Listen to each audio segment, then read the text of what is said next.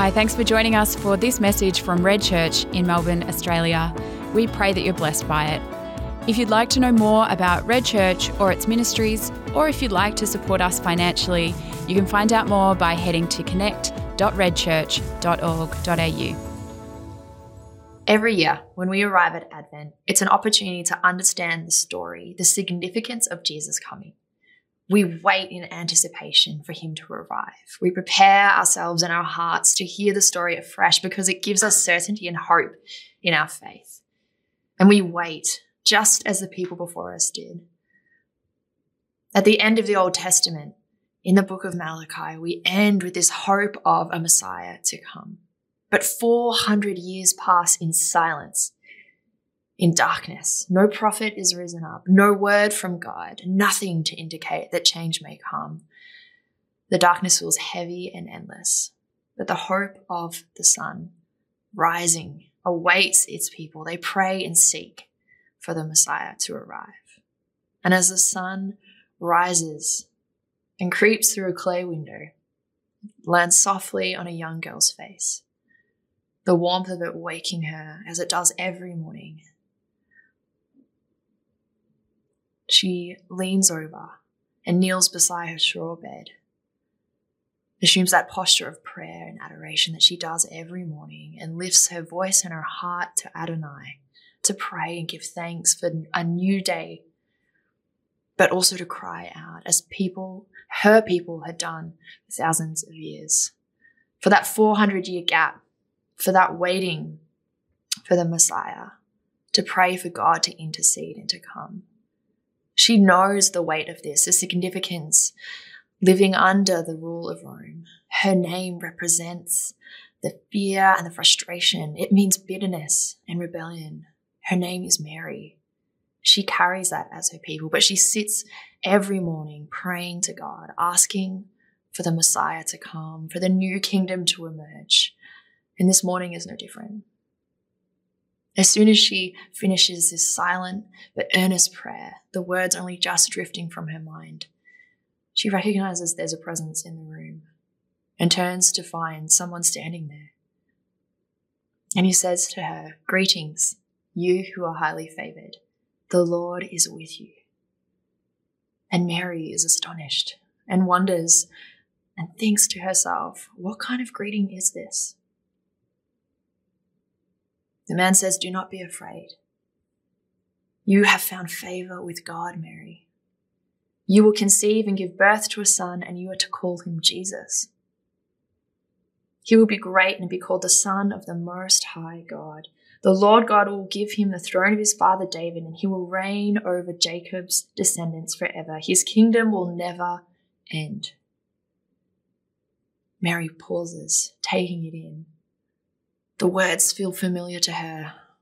She's a child of the chosen people. She knows the stories. Jesus was a common name at that time, it meant savior. But there's other descriptors. The man just spoke out. These words are ruminating in her mind. Son of the Most High God, throne of David, kingdom will never end. That's what he said.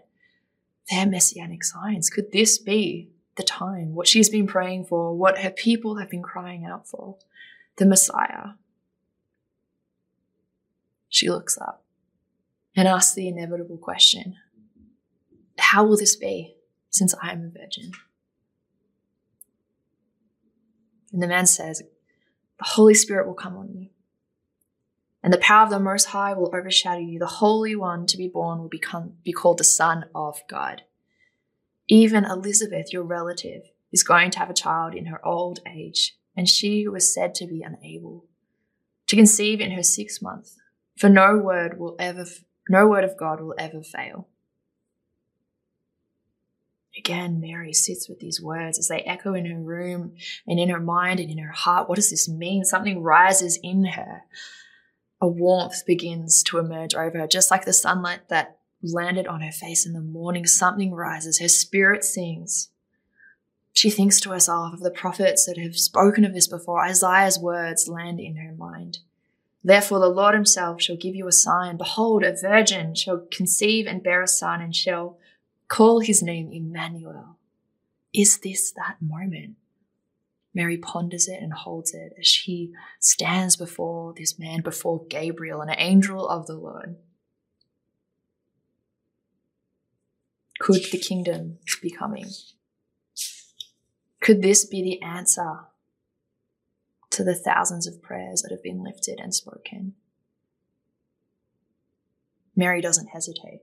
She responds to Gabriel and says, I am the Lord's servant. May your word to me be fulfilled. And Gabriel leaves. What a significant moment.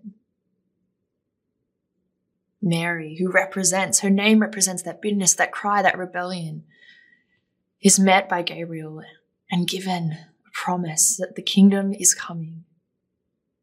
And how does Mary respond? It's a beautiful reflection of someone who was so faithful. Mary's response is one of faith and continues to be. The word faithfulness in the Hebrew is emet. And the words we use to describe it are reliability, steadiness, and trustworthiness. As you read this account, as you sit in the story of Mary, you realize she emulates these things. Mary models faithfulness for us. And what I really love about this story is its humble beginnings. There's something that we can learn from this, that we can find ourselves in, that we can sit alongside Mary as she receives this news. Gabriel said to her, Greetings, you who are highly favored. The Lord is with you. She knows her people are favored. She is a part of the nation Israel. God's favor has been upon this nation throughout the Old Testament. His presence went with them in the garden, with Moses on the mountain, in the temple. God has promised to be with them, but He has sent Gabriel and says it to Mary I am with you.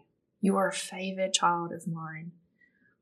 And the significance comes because we recognize Mary's standing is a very small one. God has bypassed Judea, he's bypassed Jerusalem, he's gone past the temple, and he's chosen a despised town to find a young girl, maybe 12, 14 years old. A girl that just faithfully serves in her father's house, who is to be betrothed to Joseph, a carpenter, who people wouldn't notice as they passed on the street. You can imagine Mary feeling the weight of this perhaps even feeling inadequate. Who am I? I don't know the scriptures. I don't serve in the temple. I am a woman. I have no standing. I have nothing to offer. I have only lived these few years. She is feeling inadequate. This humble young woman has been met by God, Adonai, the King of the universe, and Gabriel's words continue to cut into that inadequacy. As he said, You who are highly favored, the Lord is with you. And she remembers when God has said that before to her people in the past, to women of standing, women like Tamar and Rahab, Bathsheba and Ruth, faithful women. Although they didn't always get it right, God still used them. Mary didn't need to be adequate she needed to accept. As she stood before great Gabriel, she didn't have to prove herself. God saw her. She had to accept what he saw. Sometimes that is how we feel. Maybe that's how you feel inadequate. But the invitation is to accept his grace and his presence as he's done for his people for such a long time. We don't need to be adequate. We need to accept. God uses the humble, the hidden, the unexpected in his plans. He wants to use your life just as much as mine. And we don't have to prove ourselves in that. His grace and mercy is what marked the lives of the women that we read about in this passage, of the men and women that we read about in the Bible. And Mary chose to accept it from God. In verse 38, she says, I am the Lord's servant. She recognized her identity before God. She was seen by him and she offers herself, accepting it as a servant. maybe today this is your prayer. Lord, I accept that I'm seen and known by you, and I choose to serve you. Mary models this faithfulness in a number of ways. As I just said, God sees her heart, and we've read about this. We've talked about it in the series just gone in David and 1 Samuel when he is leading Samuel to find a new king, and he says to him, Now I see the heart of them. I see the heart of my people. He saw Mary's. He knew this of her. He knew that she wasn't a woman of standing, but what did he see in her heart? This faithfulness. If you look at the text, she asks a question of how will this be? And this isn't a question of doubt. It's actually a question of just understanding. God, I believe you will do it. I believe you will do it, but how will you do it? Mary mirrors God's faithfulness back to him. He's turned up, he's come towards her, he trusts her. And so she says, I believe who you say you are, and I trust you.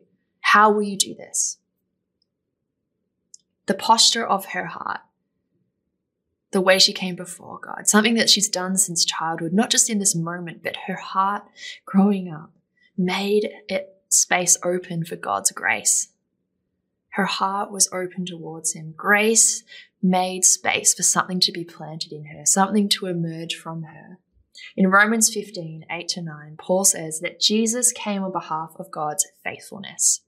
In that moment, when Mary offers up her heart, God places that seed, Jesus, faithfulness, the representation of that in her. He trusts her to carry that. And grace is what made that open, that space possible. This child that she will bear that she will nurture, that she will carry, represents God's faithfulness. It will grow in her. Mary believed God's word and trusted Him to fulfill it. In this time, in this season, what has God planted in you? What seed has He placed in you as you accepted His grace, as you trust Him in that? Because the seed of faithfulness grows through our belief and trust in Him. Just as Mary did in her faithfulness, she believed what God had said and she trusted that He would bring it about. And that faithfulness, Jesus, grows in that space. And we are designed to also carry and allow the faithfulness of God to carry Jesus through our belief and trust in God.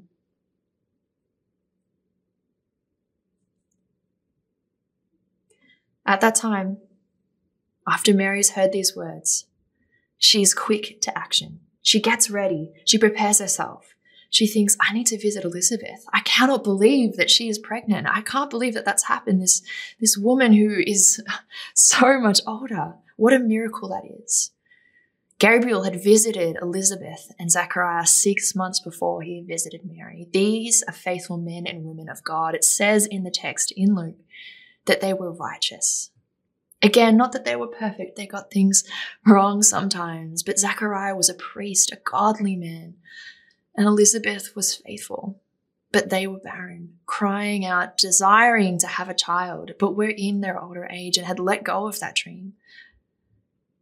But Gabriel visits them. He visits Zechariah in the temple and tells him that he will have a son, that he will raise a son that Elizabeth will conceive. His name will be John, and he will make ready a people prepared for the Lord. Mary is excited to go and spend time with Elizabeth. So she packs everything up and she makes her way. It's a three to four day journey from where she is. And you can imagine on the way the words of Gabriel just ringing around in her head faithfulness, just merging and growing in her as she walks those paths. The sacred scriptures, the prophetic utterances, could this be the change that they've all been waiting to come? Could she be carrying the Messiah? You can't even imagine what was going through her mind or the excitement that was building. She's also completely unaware of how this is going to take place. There are some big gaps in the next little bit. How does she hold that? What does that look like as she journeys? On her own to meet her relative. She knows that her story might be questioned by others. In fact, we read in Matthew that Joseph, her husband to be, questions it. It is not until he is visited by Gabriel that he sees that this is of God. Mary also knows that the penalty for adultery is death. What will society think of her? What will they do to her? She carries this alongside that word of God. The tension, the, the weight of this, and also knowing the weight and the growth of God and Jesus and his faithfulness in her as she makes this journey. News wouldn't have reached Elizabeth yet. After she falls pregnant, she goes into a seclusion, we're told in verse 24 of Luke 1. And so she doesn't know that Mary is coming. And as soon as Mary arrives, as she steps over the threshold into their house and cries out to Elizabeth, the baby in Elizabeth's womb leaps as she hears the voice of Mary. And she exclaims to Mary, Blessed are you among women, and blessed is the child you will bear. But why am I so favored? The mother of my Lord should come to me. As soon as the sound of your greeting reached my ears, the baby in my womb leaped for joy. Blessed is she who has believed that the Lord will fulfill his promises to her.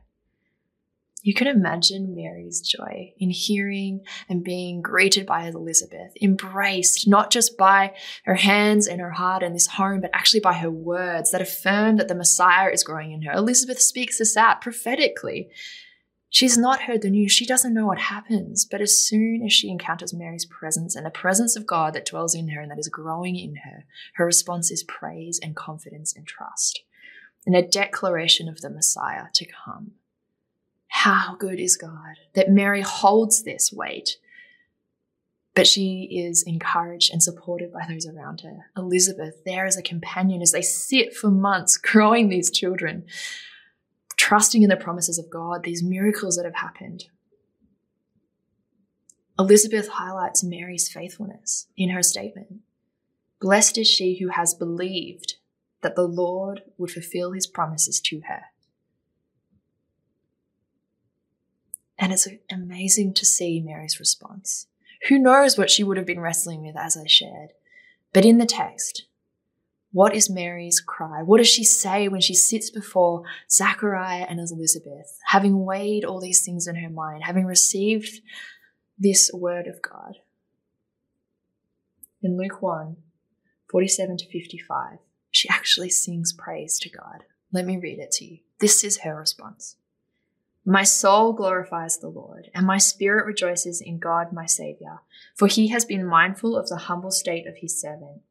From now on, all generations will call me blessed. For the Mighty One has done great things for me. Holy is his name. His mercy extends to those who fear him from generation to generation. He has performed mighty deeds with his arm. He has scattered those who are proud in their inmost thoughts. He has brought down rulers from their thrones, but has lifted up the humble. He has filled the hungry with good things, but has sent the rich away empty. He has helped his servant Israel, remembering to be merciful to Abraham and his descendants forever, just as he promised our ancestors. It's actually an incredible declaration of the gospel. Yet to be lived out. Again, a prophetic utterance. This beautiful theological statement and this confidence in God emerges from Mary, this 12 young lady, 12 year old, maybe isn't trained in scripture, but is immersed in the biblical worldview because she has spent hours sitting at a dinner table hearing her father read scriptures. She's gone to the synagogue and heard the power of who God is. And her heart reflects this. It says her soul and her spirit cry out and speak of who God is. There is something deep within her that this is her response to what God is doing. It is not fear, it is not confusion, it's actually adoration of God. She held these things in her heart. And she uses these things to define where she is right now, to anchor her. She sits with Elizabeth and Zachariah and speaks of this, and they dwell together in this truth. She's not going to have the knowledge to know how to navigate what comes next. But she remembers the scriptures of Proverbs 3 Trust in the Lord with all your heart and lean not on your own understanding. In all your ways submit to him, and he will make your paths straight. She knows that he will lead the way. And as she remembers these scriptures, as she remembers God's faithfulness, she sits with Elizabeth and Zachariah and they talk about who God is and what he's done. As she said, generation after generation. That faithfulness in her builds and grows. Jesus is growing in her. Because in remembering, we carry God's faithfulness into the present and allow it to pave the path for the future. That is what Mary does here. That is what we are called to do as we remember our story throughout the biblical narrative. We bring that faithfulness of God into our present because He is still the same. He's the same yesterday, today, and forever, as our scripture tells us. But not only that, it then paves the way for the future. We don't have to work it out. We don't have to worry about what's coming next. Mary was faithful in this, and we are called to also remember and step into that faithfulness.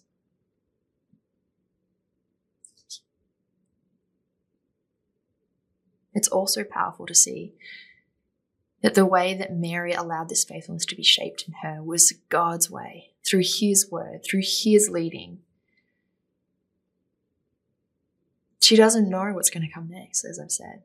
There are some things that she doesn't know how to navigate. She's never given birth before. How does she deal with all the conversations when she's back in her hometown? What does it look like to speak to her parents, to sit with Joseph, to raise a child, to care for the Son of God? What will this mean, not just for now, but for years to come?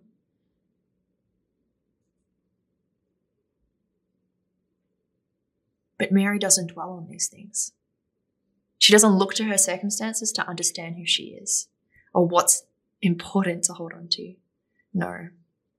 Because her faithfulness was not formed by the world, but by his way. She recognized her part to play. She stepped into that part of history to continue on the faithfulness of God, to carry it forward, just as many had done before her in her words, may your word be fulfilled. That is what she says back to God. She offers her life and trusts his way, your word, to be fulfilled. And that is what shapes her. That's what leads her on. Mary models faithfulness for us. And in this time of Advent, as we come to remember the story, as we step into it ourselves, we're invited to mirror that faithfulness back to God, to be like Mary, to accept God's presence now as Jesus comes, to grow in our trust, to allow our hearts to believe and trust in God and allow that seed of faithfulness to emerge and grow and develop just as Mary did. To remember God's faithfulness in the past. That's what we do in Advent. We remember who God has been because we need to recognize his faithfulness now as we find ourselves at the end of another crazy year. What is God doing? He is faithful in this moment. It gives us perspective for the present and helps us pave the way for what's next. No matter what circumstances may come, we know that God will be faithful. And finally, allowing his faithfulness, his way to form us, to form in us. Just as Jesus was formed in Mary, so too our faithfulness needs to be formed by him. And we carry that story, not just in our carols, not just as a story remembered, but we carry it in ourselves and express that faithfulness through our lives. That's the invitation in Advent.